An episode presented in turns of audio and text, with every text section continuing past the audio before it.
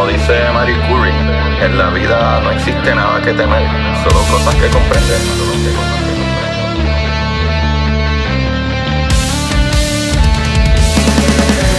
Recuerden correr y buscar la manera de aprender que más le divierta.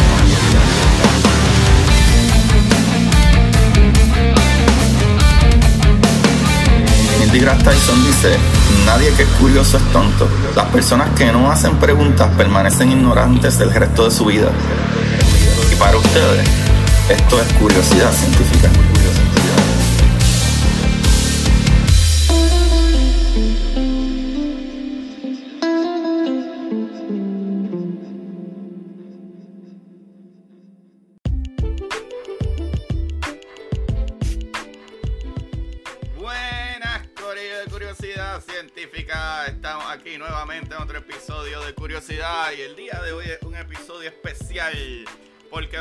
Noticias científicas. Y para que ustedes sepan, estas cosas de noticias científicas están saliendo en el Patreon eh, varias veces a la semana y obviamente pues salen antes de capítulos y etcétera y muchas de estas cosas a veces, a veces yo las comento en los episodios, pero casi nunca.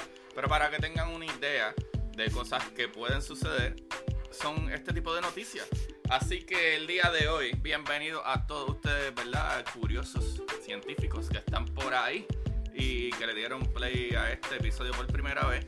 Como ya dije, estos episodios, ¿verdad? Que varias veces a la semana comento varias noticias.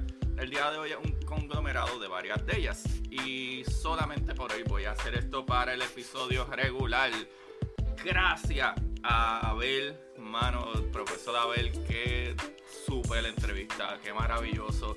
Gracias a Dijaceli. Wow, estas últimas dos semanas de, de, de entrevista, información y episodios han estado a otro nivel ridículo. De verdad que sí. De verdad que muchas, muchas gracias.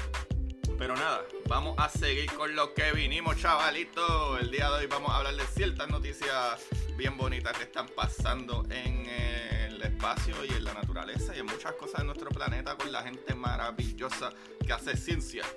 Y, mano, me parece súper interesante porque en los últimos años eh, siento que la ciencia se está haciendo pop, ¿verdad? Como que algo cool saber y entender y eso. Y me alegra un montón. Como que veo muchas más énfasis en las noticias, incluso veo muchas más eh, vivas probablemente gracias a las redes sociales, que a pesar de que muchas veces a lo mejor desinforman, también veo el esfuerzo, ¿verdad? Incluyéndome en esparcir la información que como nunca antes había sucedido.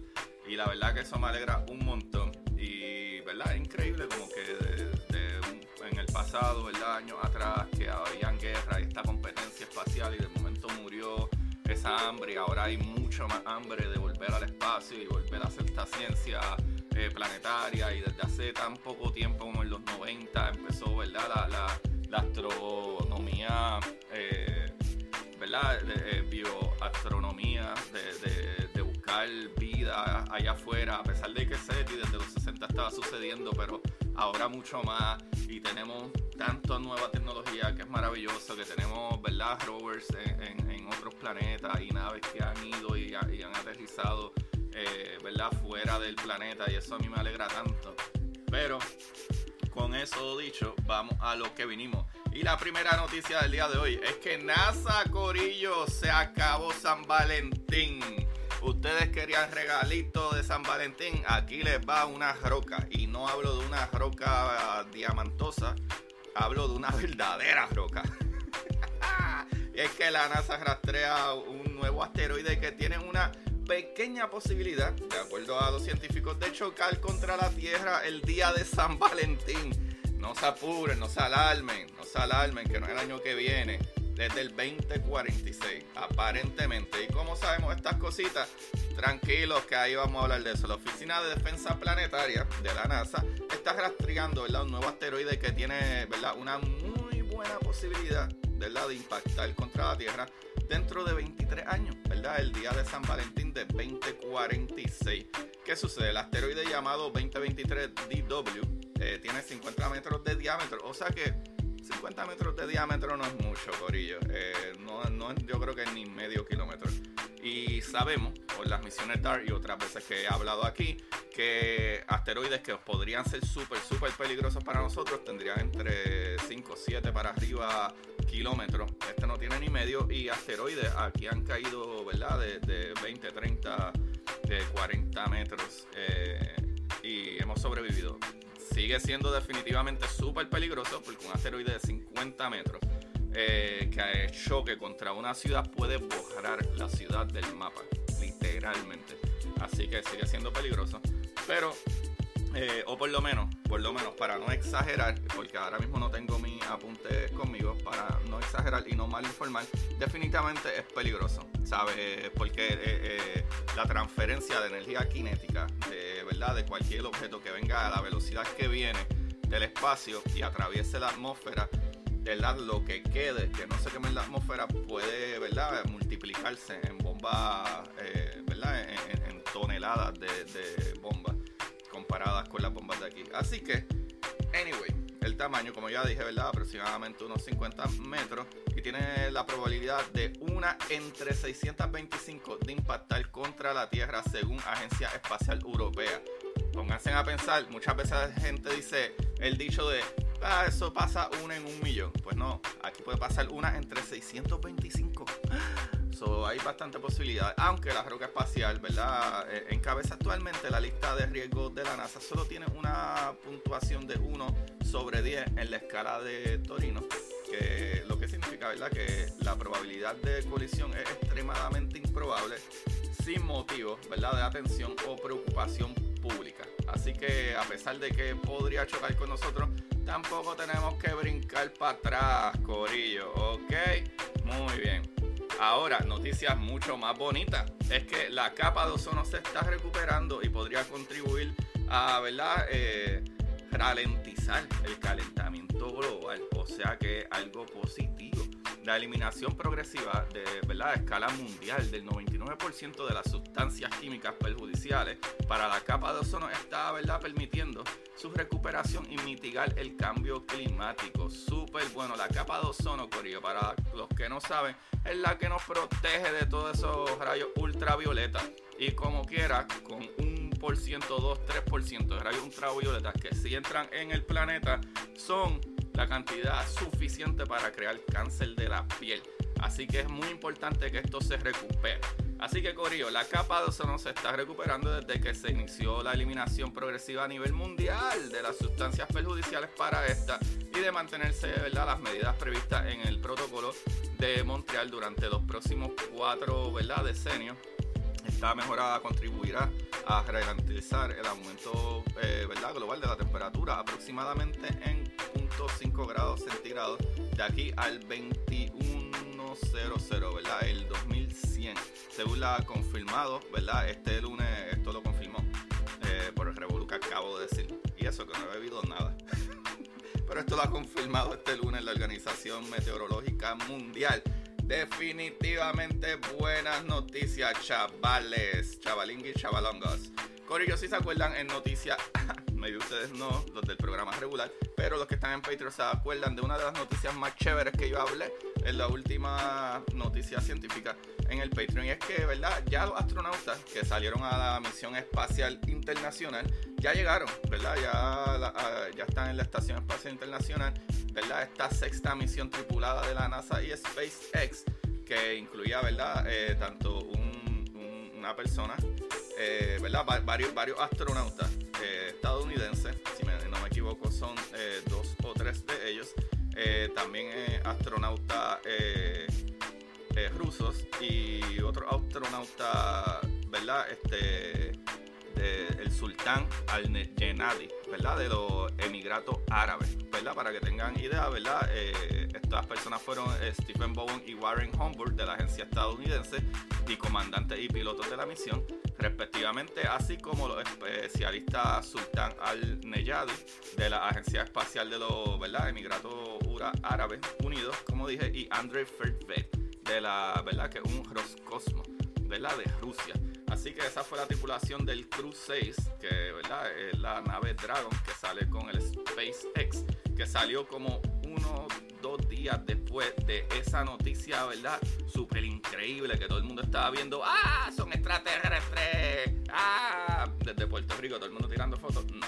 Era el SpaceX, pero tirando satélites para allá arriba. Y dos días, tres días después salió la misión, eh, ¿verdad? O unos días después salió la misión eh, ¿verdad? Con el Cruz 6, que ya está por ahí arriba dando duro. Eh, en otras noticias, algo súper cool que sucedió. Que si ustedes escucharan, ¿verdad? El podcast regular, eh, se dieran cuenta de que hubo una conjunción de Venus y Júpiter y eso se podía ver desde Puerto Rico para mi gente de Puerto Rico en Estados Unidos también, pero mayormente la parte, el área norte del Ecuador. Así que eso está súper brutal. Otras noticias maravillosas de Puerto Rico, Corillo, que es que el recinto de Gurabo de la UAGM recibe 2.25 millones para capacitar a la próxima generación de científicos. Eso me gustó un montón. Corillo, esta noticia está súper buena porque muchas veces los programas científicos de STEM y todo eso le cortan, ¿verdad? Este, le cortan mucha, mucha ayuda y se está escuchando mucho en las noticias que los recintos universitarios ¿verdad? De, la, Universidad de Puerto Rico le siguen cortando canto y por lo menos el recinto de Gurabo de la Universidad Ana G. Méndez recibió una subvención de 2.25 millones para la nueva iniciativa llamada Asociación para aumentar la representación en la investigación energética en Puerto Rico eso está súper brutal, ¿verdad? Y que esto pues, ayudará a capacitar a la próxima generación de científicos puertorriqueños en energía, eh, ¿verdad? Y, todas esas partes ingenieras. Y informó hoy, ¿verdad? Esto se informó hoy, eh, bueno, no se informó hoy, se informó este martes que pasó, pero eso es parte de la noticia. So, el programa es un esfuerzo en conjunto entre el Laboratorio Nacional de Energía Renovable, que es súper importante, es lo que necesitamos ahora, y las instituciones de educación superior de Puerto Rico y se enfoca en la investigación y potencial ¿verdad? del hidrógeno para remodelar las eh, futuras redes energéticas. Energía es la clave y si no creen vayan y vean el episodio de la semana anterior, eh, Corillo. El episodio de la semana anterior que hablamos ¿verdad? De, con, con, el profesor Abel eh, Méndez y hablamos de lo difícil que es navegar alrededor del mundo otras noticias alrededor del mundo, también eh, está este caballero Javier Camacho, ¿verdad? Que lleva una vida entera dedicada a la investigación y estudio en la Antártica, ¿sabe? Y la historia de él eh, está súper brutal. Así que felicidades a él tras recibir un premio a la, ¿verdad? de la Sociedad Geográfica Española y charlamos con el físico, ellos charlaron con el, físico Javier eh, Cacho sobre el acuerdo que salvó la capa de ozono. Por eso fue que básicamente este muchacho lo están premiando. Y verdad, el, tratado antártico y el cambio climático eh, son cosas súper importantes. Y este, ¿verdad? esta persona, eh, Javier Cacho, básicamente ha estudiado esto toda su vida. Y de ahí sale la crisis de la capa de ozono. Y ya vimos en una de las primeras noticias, que esta noticia salió eh, ¿verdad? a principios de este año, en enero, sobre que la capa 2 no se estaba recuperando. Y nada, por eso es que quería traer la noticia de Javier eh, Cacho, ya que lleva una vida entera dedicada al estudio eh, en la Antártica. ¿Y por qué en la Antártica es tan importante estudiar los efectos climáticos y cambios climáticos, muchachones? Corillo, porque los polos se están derritiendo. Y no solo eso, es que si los polos se derriten, hay un problema ahí en grande con eso, es porque el color blanco, el hielo es blanco, refleja la radiación. Mientras menos blanco haya en el planeta, más radiación que se mantiene en el planeta. Así que la capa de ozono es algo súper importante para evitar que esa radiación de alta energía ¿verdad? cree más temperatura dentro de nuestro planeta y obviamente por razones obvias, más temperatura, el cambio climático es extremo. El problema del cambio climático en específico, Corillo, cuando la gente habla de que ah, un grado de diferencia, ah, un punto 5 grado de diferencia, es que las cosas no funcionan completamente igual como el aire acondicionado en tu carro o en tu casa. ¿Por qué? Porque el efecto de cambio climático es un, eh, un efecto en cadena, ¿verdad? O domino, como lo quieran poner. Y es que mientras hay algo más caliente, ¿verdad? En el caso, por ejemplo, del planeta. Si el planeta se pone un chispitito más caliente, ese chispitito más caliente va a hacer que se evapore más agua, ¿verdad? Dándole uno de muchos ejemplos que le puedo dar. Va a hacer que se evapore más agua, que sube a la atmósfera y el agua es buena reteniendo radiación. O sea que la radiación, la temperatura que entra se queda en el planeta. ¿Qué sucede? Al evaporarse más agua, retener más radiación, a, calientar más todavía, se va a evaporar mucho más agua. Se evapora mucho más agua, esa agua se sigue moviendo en el planeta porque aunque no está en estado líquido, está, está en estado eh, eh, ¿verdad? de gas, sigue siendo agua que se mueve alrededor, ¿verdad? Sigue siendo la misma molécula. O sea que tenemos más contenido, ¿verdad? Este, eh, de agua alrededor del planeta que se sigue moviendo con temperaturas altas y cuando viene la temporada de huracanes, de que se alimentan los huracanes, ah, de las presiones atmosféricas altas y bajas, y esa, ¿verdad? Esa agua sube, sube más, más vapor de agua, porque está caliente, pero cuando llega allá arriba viene y baja. ¿verdad? Porque vuelve y se convierte, ¿verdad? Eh, eh, baja la temperatura y vuelve y baja. Mientras esa agua que ya está arriba baja, la otra agua, ¿verdad? Que está caliente de los mares, vuelve y sube y se crean estas gigantescas, gigantesquísimas tormentas, huracanes y desastres atmosféricos que ocurren. Todo es una cadena y mientras más caliente se pone, más caliente se va a poner porque más se va a evaporar y el efecto invernadero usualmente es un runaway ¿verdad? No sé si lo dije bien, pero eso es súper importante que lo entiendan. Y Corillo, este es el episodio del día de hoy. Que si hubiesen estado en Patreon lo hubiesen escuchado antes. Pero ahí lo tienen. Así que recuerden buscarme en todas las redes sociales como Curiosidad Científica Podcast. Curiosidad Científica Podcast en Instagram. Curiosidad Científica en Twitter. Eh, mano, y ahí pueden conseguir, ¿verdad? En, el bio. Pueden conseguir los links donde los lleva a todo, tanto a los capítulos, al Patreon, al YouTube, este, eh, al podcast que pueden conseguir estos podcasts en cualquier aplicación de podcast que ustedes prefieran y conseguir mis libros, que así es como nos ayudan a seguir con este proyecto. Este proyecto yo lo hago completamente gratis, pero tengo que seguir reinventándome, haciendo más cositas, haciendo más cositas para tratar de conseguir ayuda, para seguir aportando y no solo eso, de esa misma manera es que yo aporto para sacar tiempo para poder ir a hacer mis charlas y todas estas cosas que yo hago, mira, pro bono sería la palabra correcta, pero bueno, pero gratuita. Voy a dar charlas para motivar a los niños y jóvenes, ¿verdad? Y la gente en general a que se enamoren más de esto y de la data, de aprender, ¿verdad? De cómo es que funciona el mundo realmente. Y no se dejen engañar ni de políticos ni de otras cosas allá afuera.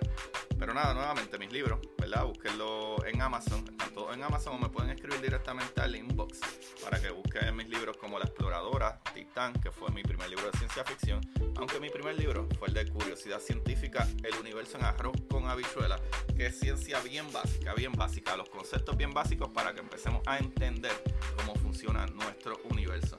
Y mi último libro, que fue el de historias cortas para sentarse en el inodoro, que es una compilación de las historias que están en el Patreon, que salen mensualmente dos historias en el Patreon, eh, historias cortas para. El, libro se llama Para sentarse en el inodoro, pero en Patreon mensualmente tienen dos historias nuevas de ciencia ficción, acción etcétera, que la pueden conseguir ahí en patreon.com slash Valenzuela. Y ahí también están esos, Eh, las noticias y otros posts que pongo ahí, qué sé yo, que no salen en el feed regular ni en mi página de Instagram. Y ahí lo tienen, Corillo. Gracias, gracias por otra semana maravillosa de ciencia, conocimiento y sobre todo aprender de la manera que más a ti te gusta, divirtiéndote, haciendo lo